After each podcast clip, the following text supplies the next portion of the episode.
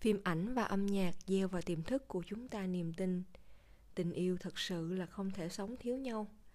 Nhưng thật ra đây chính là một kiểu nghiện ngập, nghiện một mối quan hệ. Đây là cái bẫy của sự thân mật. Bởi thật ra, tình yêu chỉ là một đống hóa chất. Chào mừng các bạn đến với tràng queen podcast về sức khỏe tinh thần và xây dựng phong cách sống bình an. Trong chủ đề hôm nay, chúng ta sẽ cùng nhau uh, chia sẻ những góc nhìn rất khác về tình yêu một góc nhìn về tâm lý học về giải phẫu sinh lý thần kinh. Tức là chúng ta cùng nhìn về tình yêu dưới góc nhìn của những kẻ hành nghề tâm lý. Tại sao lại nói là tình yêu gây nghiện? Theo đúng kiểu nói của dân thần kinh học lúc mà người ta yêu thì dopamine dopamine tạm gọi là một cái chất dẫn truyền thần kinh ở trong não của chúng ta.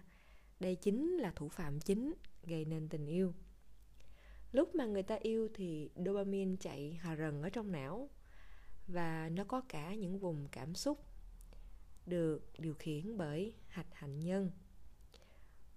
Cái phần này của não thì nó sẽ kích hoạt khi mà chúng ta, giống như là khi mà nghiện á, nghiện ma túy nè, nghiện đồ ăn nè, nghiện phim ảnh thủ phạm của những cơn ái tình chết đi sống lại cũng chính là những đoán hóa chất này đây dopamine, norepinephrine và serotonin mớ hóa chất này ban đầu thì sẽ rất là nhiều, nhưng sau đó nó sẽ suy giảm từ từ từ từ trong khoảng 18 tháng đầu ngọt ngào lãng mạn của các cặp đôi.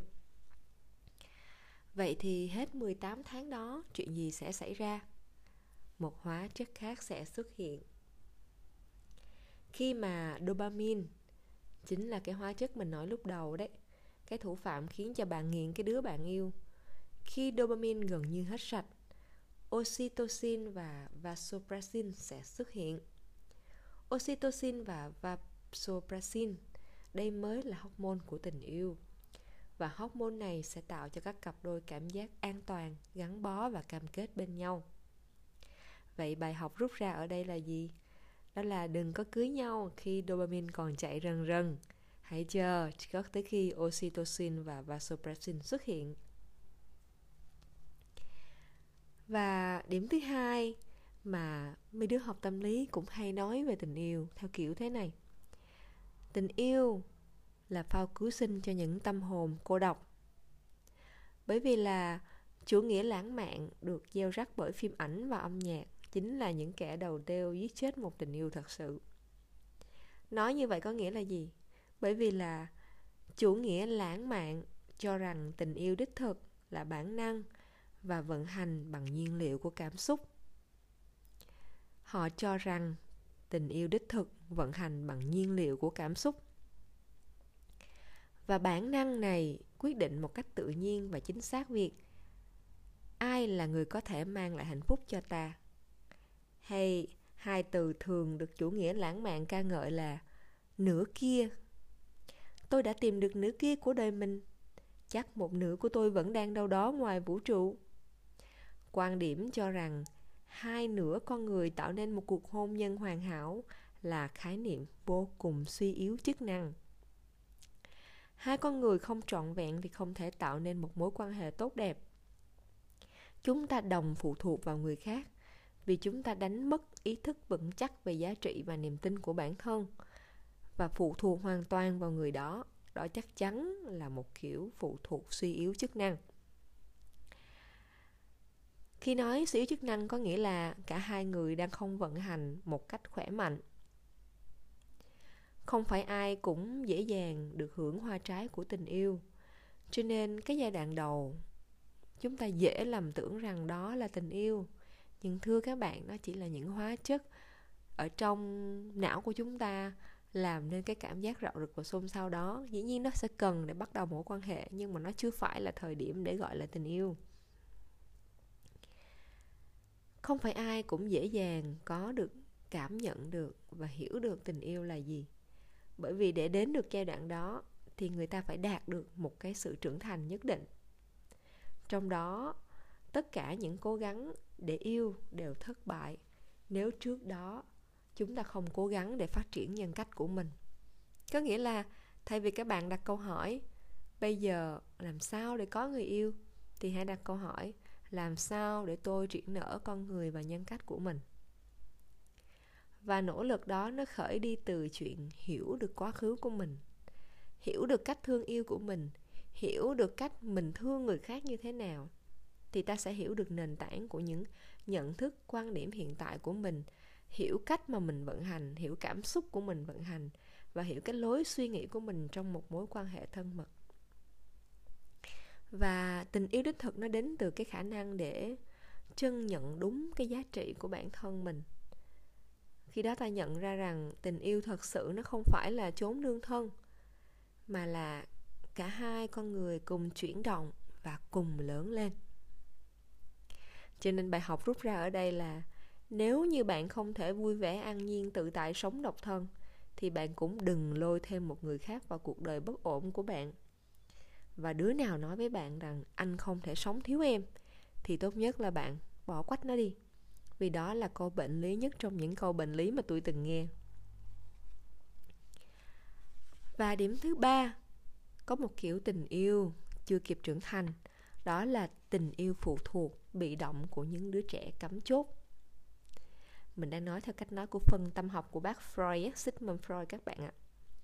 Người ta xem đối tượng tình yêu như là một cái đối tượng, một cái chốn nương ẩn để tránh khỏi cái cảm giác về sự cô đơn và lẻ loi.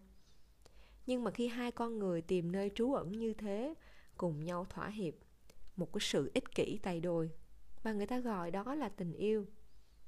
Nhưng mà đó không phải tình yêu các bạn ạ. Tình yêu của những đứa trẻ cấm chốt như thế, thì khi hai đứa đang yêu nó cứ bám riết vào hình ảnh của cha mẹ nè.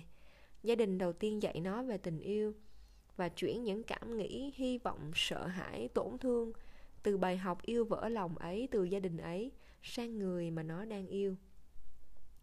Trong lúc nó to đùng ngã ngửa, trong thân xác của một người trưởng thành, nhưng nó vẫn như một đứa con nít và nó sẽ cứ mãi loay hoay trong ấu trĩ và lay hoay đi tìm khuôn mẫu tình cảm của trẻ con.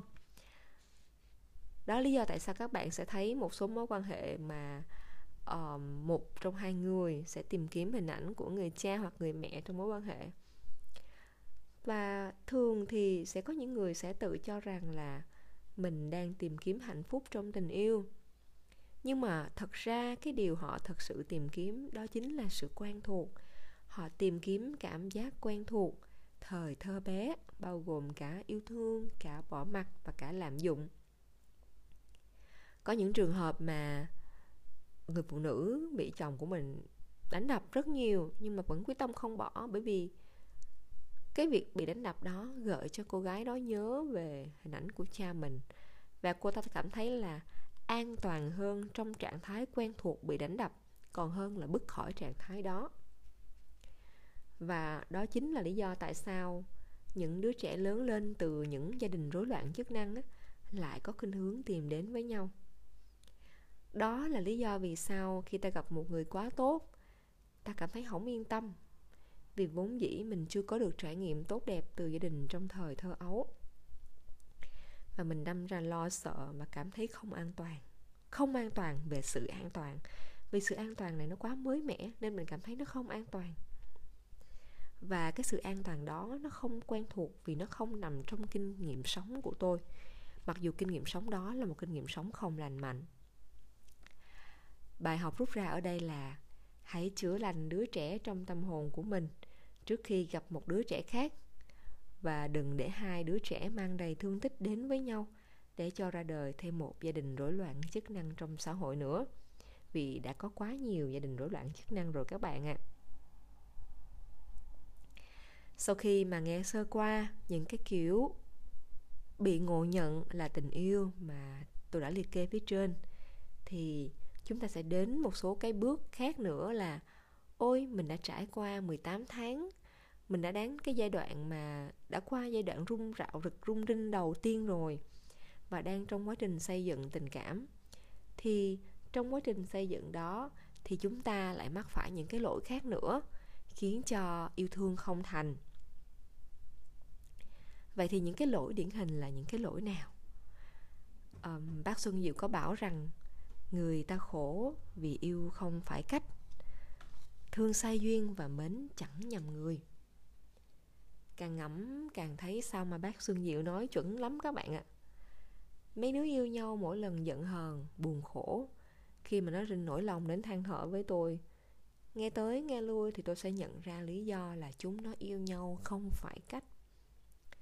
Và để cố gắng giải quyết cái khó phần lớn bắt nguồn từ sự khác biệt về giới tính, rất nhiều sách đã dạy cho đàn bà hiểu đàn ông đàn ông hiểu đàn bà. Nhưng mà khổ nổi, họ chẳng hiểu được vì đời nào họ thèm ngó đến mớ sách tạp nham đó đâu. Và bi kịch cũng từ đó mà ra cái môn quan trọng nhất và cũng là cái môn khó nhất là cái môn yêu thương. Thì chẳng thấy trường lớp nào dạy hết. Cho nên tụi mình cứ đâm đầu yêu, không phải cách. Rồi u đầu, vỡ trán, tan nát con tim. Rồi dần dần mới nhận ra yêu là gì và yêu như nào là phải cách. Bác xuân diệu chắc chắn là có một chút hằng thù với tình yêu, mình nghĩ vậy. Nên bác mới nói rằng yêu là chết ở trong lòng một ít nhưng mà ngẫm đi ngẫm lại, câu này rất xác đáng để định nghĩa về tình yêu. Bởi vì sao? Bởi vì gắn bó ở trong tình yêu đôi lứa là gắn bó đụng chạm đến khuynh hướng gắn bó đến căn tính của một người. Và vì yêu là chết đi một ít, nên là khi nhận ra sự hiện diện của người kia, làm cho mình có cảm giác sống. Nhưng mà vì ranh giới giữa cảm giác sống thiếu một ít ở trong lòng và cái cảm giác mà bị lụy thuộc á. Cái ranh giới nó rất là mong manh. Nên phần đa tụi mình cứ loay hoay trong những cái sai lầm kiểu giống như là thế này. Thiếu kiểm soát kỳ vọng. Um, báo chí phim ảnh và tiểu thuyết thường lậm vào đầu chúng ta cái kiểu mẫu tình yêu lãng mạn và hơi bệnh lý một tí kiểu như là all or nothing. Yêu là tất cả xong rồi thì ta vui vẻ áp đặt lên cái người khác, cái người đối tượng yêu thương của mình ấy. 8.500 loại kỳ vọng khác nhau. Nhưng mà trong khi thực tế cuộc sống tình yêu lại là phổ dài của những giá trị, tức là nó đông đưa ở hai đầu, rất dài. Đặc điểm cho nghiêng nó qua lại như một con lắc ấy. Và ta thường rơi vào cái bẫy lớn của hai đầu nỗi nhớ, chứ không có nhìn đứa mình yêu như là một kẻ dở hơi, kém tài năng hoặc là kèm tính khí thất thường, hoặc là kèm theo những thứ rối tinh khác nữa. Khi đã biết kiểm soát kỳ vọng thì tụi mình lại mắc cái bẫy là tâm lý gia hóa cái đứa mình yêu. Và mình nghĩ rằng nó sẽ hiểu mình, mà không cần trao đổi kỳ vọng. Hoặc là nếu có trao đổi thì là đánh giá quá cao IQ của nó. Tưởng nó hiểu, nhưng hóa ra nó chẳng hiểu rằng sao gì cả kiểm soát kỳ vọng vì thế là kỹ năng mà rất vô cùng quan trọng để cho hai kẻ trong à, trong tình yêu cần phải học hỏi.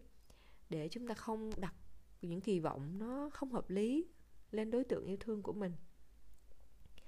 Và chúng ta cũng không quá hy vọng rằng người ta sẽ phải hiểu mình trăm phần trăm vì bản thân mình cũng đâu có hiểu hết được mình. Cho nên là khi không còn uh, kỳ vọng một cách vô lý nữa thì chúng ta sẽ nhìn tình yêu bằng đôi chân chạm đất. Và như thế mới là điểm khởi đầu của việc phát triển và đi lên. Cái sai lầm thứ hai mà những kẻ yêu thương thường hay gặp phải đó là nhập nhằn ranh giới gắn bó. Gắn bó tức là khuynh hướng chúng ta được tạo thành từ hồi mà mình còn bé xíu á cách mà uh, người chăm sóc nuôi dưỡng mình cụ thể là ba mẹ mình đối xử với mình thương yêu mình chăm bẵm mình lúc mình còn rất nhỏ. Nó hình thành cái phong cách gắn bó của mình trong những cái tương quan sau này và đặc biệt là trong mối quan hệ yêu đương. Cách mà chúng ta yêu nó nói lên được cái sự ảnh hưởng từ khuynh hướng gắn bó và nó hình thành cách tự nhiên từ lúc mà ta còn bé tẹo. Khuynh hướng này nó kiểm soát và tác động ta một cách vô thức. Người ta hừng người ta hay khuyên là hãy hoàn thiện chính mình, cảm thấy đủ là chính mình thì mới có thể khỏe mạnh bước vào một mối quan hệ. Câu này ý muốn nói là phải điều chỉnh khuynh hướng gắn bó. Bước đầu là hành trình xây dựng lại một khuynh hướng gắn bó mới lành mạnh hơn và nhận ra cái khuynh hướng gắn bó chưa lành mạnh ở nơi bản thân mình, về cách mình suy nghĩ, về lối mình diễn dịch cuộc sống nếu mà bạn may mắn thì bạn có thể gặp được một đối tượng yêu thương, có đủ bản lĩnh để cùng bạn vẽ lại cái ranh giới phù hợp của hai người, xây dựng lại những mối tương quan lành mạnh và có một phong cách gắn bó tốt đẹp hơn. Và có chăng là vì yêu nhau mà mỗi ngày cả hai cố gắng nỗ lực để hoàn thiện bản thân mình hơn? Điểm thứ ba là một cái điểm mà cũng thường xuyên gây đổ vỡ trong các cặp đôi đó chính là họ không cùng hướng tới một mục tiêu trong tương lai. Hướng đến mục tiêu trong tương lai, đồng nghĩa với việc hiểu rằng hai người là hai sinh vật đang sống và vận hành với thời gian, và mục đích của tình yêu lúc này là đồng hành cùng nhau trên hành trình trưởng thành để từng người trở thành những cá thể độc lập và tốt hơn mỗi ngày và người ta chỉ chán nhau khi mà ngày nào cũng nhìn thấy một con người cũ kỹ của hôm qua, của hôm trước, của năm trước. Và khi chẳng có gì thú vị thú vị cũng có nghĩa là mới mẻ. Họ không tìm thấy điều gì mới mẻ trong người đang sống cùng mình mỗi ngày nữa. Người ta hay nói đến hai từ giữ lửa. Nhưng mà lửa cháy hết nguyên liệu thì lửa sẽ tắt. Nên cách duy nhất để lửa cháy là phải thêm nguyên liệu đốt ở trên đời này, nếu có gì khiến cho ta không bao giờ hài lòng, thì đó chính là bản thân mình của hiện tại. Cho nên là, vì không hài lòng nên ta học hỏi, vì không hài lòng nên ta hoàn thiện, vì không hài lòng nên ta phấn đấu mỗi ngày, bước tiếp mỗi ngày. Và nếu bạn muốn đi bộ, người kia muốn đi xe, thì chịu thôi, không đi chung với nhau được. Hai đứa cần có chung một tốc độ đi và hướng đến một điểm đến trong tương lai điểm thứ tư mình xin được chia sẻ là những cái nguyên nhân khiến cho các cặp đôi tan vỡ. Đó chính là họ quá đặt trọng quan hệ tình dục. Con người chúng ta có ba phần là thân, tâm và trí. Hợp về thân là ngoại hiện nên cũng không khó để nhận ra. Hợp về trí là thuộc level thứ hai và là điều kiện cần để có thể giao tiếp được. Hợp về tâm thuộc level cao cấp hơn biểu hiện của sự hòa hợp trong giá trị sống và yếu tố tâm linh thế nhưng phần đông tụi mình sẽ rất dễ sa vào lưới tình khi, khi vừa thấy hợp gạo ở level 1, level 2 mà chưa kịp khám phá level 3. Chính vì thế mà ta dễ bằng lòng với khoái cảm chống vánh của sex và tự nhủ. Vậy cũng ok rồi. Kiểu chấp nhận là yêu tà tà cho có với người ta đó mấy bạn. Chứ không thể tin rằng mình sẽ tìm được ai đó để có thể kết nối với mình ở level trí và tâm. Nhưng các bạn ơi, hãy tin mình đi. Nếu các bạn chạm đến khoái lạc của level 2, level 3 tức là sự kết hợp của tâm và trí bạn sẽ thấy tình yêu là điều đẹp đẽ nhất trên đời và bạn sẽ hiểu vì sao người ta sẵn sàng chiến đấu và bảo vệ tình yêu đó là tất cả những cái điểm mà mình thấy phần lớn mọi người sau khi đi qua được giai đoạn rung rinh đầu tiên tưởng như là đã thành được một cặp, nhưng mà vẫn phải chia tay vì đã không hiểu được cách để đặt kỳ vọng hợp lý, không cùng nhau hướng đến tương lai, không hiểu mối quan hệ gắn bó của mình và quá đặt trọng quan hệ tình dục. Vậy thật ra đâu mới là khuôn mẫu của tình yêu đích thực? Cái đó thì phải yêu và trải nghiệm thì mới biết được, vì nó cũng là rất riêng đối với mỗi người. Cái sai thì khá giống nhau, nhưng cái điểm thăng hoa thì mỗi người mỗi khác. Tất cả bọn mình đều rối loạn thần kinh chức năng theo một kiểu nào đó. Mình nói vui như thế thôi, nhưng mà rối loạn thần kinh chức năng này không phải đúng nghĩa sách vở đâu các bạn nhé. Nên tìm kiếm tình yêu đích thực đối với mình nó sẽ bắt đầu bằng câu hỏi, có phải đó là người có thể đi cùng với cái khó, cái khổ của bạn hay không? Nếu nói theo kiểu của alan de Botton tình yêu là sự kết hợp của hai kẻ loạn trí, nhưng ý thức và thông mình đủ để không gây hiểm họa cho cái khùng của nhau. Hiểu được cái khó, cái khùng của mình không phải là hành trình dễ dàng, và nó đòi hỏi chính mình trước tiên phải trở về với mình, quan sát cảm xúc và cảm nghĩ tâm tư của chính mình trước. Tất cả các mối tương quan mình ứng xử thế nào, trước những quyết định lớn nhỏ trong cuộc sống phản ứng của mình ra sao hãy rọi đèn vào những góc tối trong tâm hồn mình, nhất là với những đứa khiến mình cảm thấy khó chịu. Hãy rọi đèn vào tất cả những yêu thương, suy nghĩ và khát khao của mình. Để ánh đèn đó, những soi chiếu và chiêm nghiệm đó chỉ cho chúng ta một lối đi tiếp trên hành trình tìm kiếm tình yêu đích thực. Hy vọng là sau khi nghe xong, các bạn cũng không cảm thấy quá khó mà bỏ cuộc. Chúc mọi người một buổi tối an giấc và bình yên.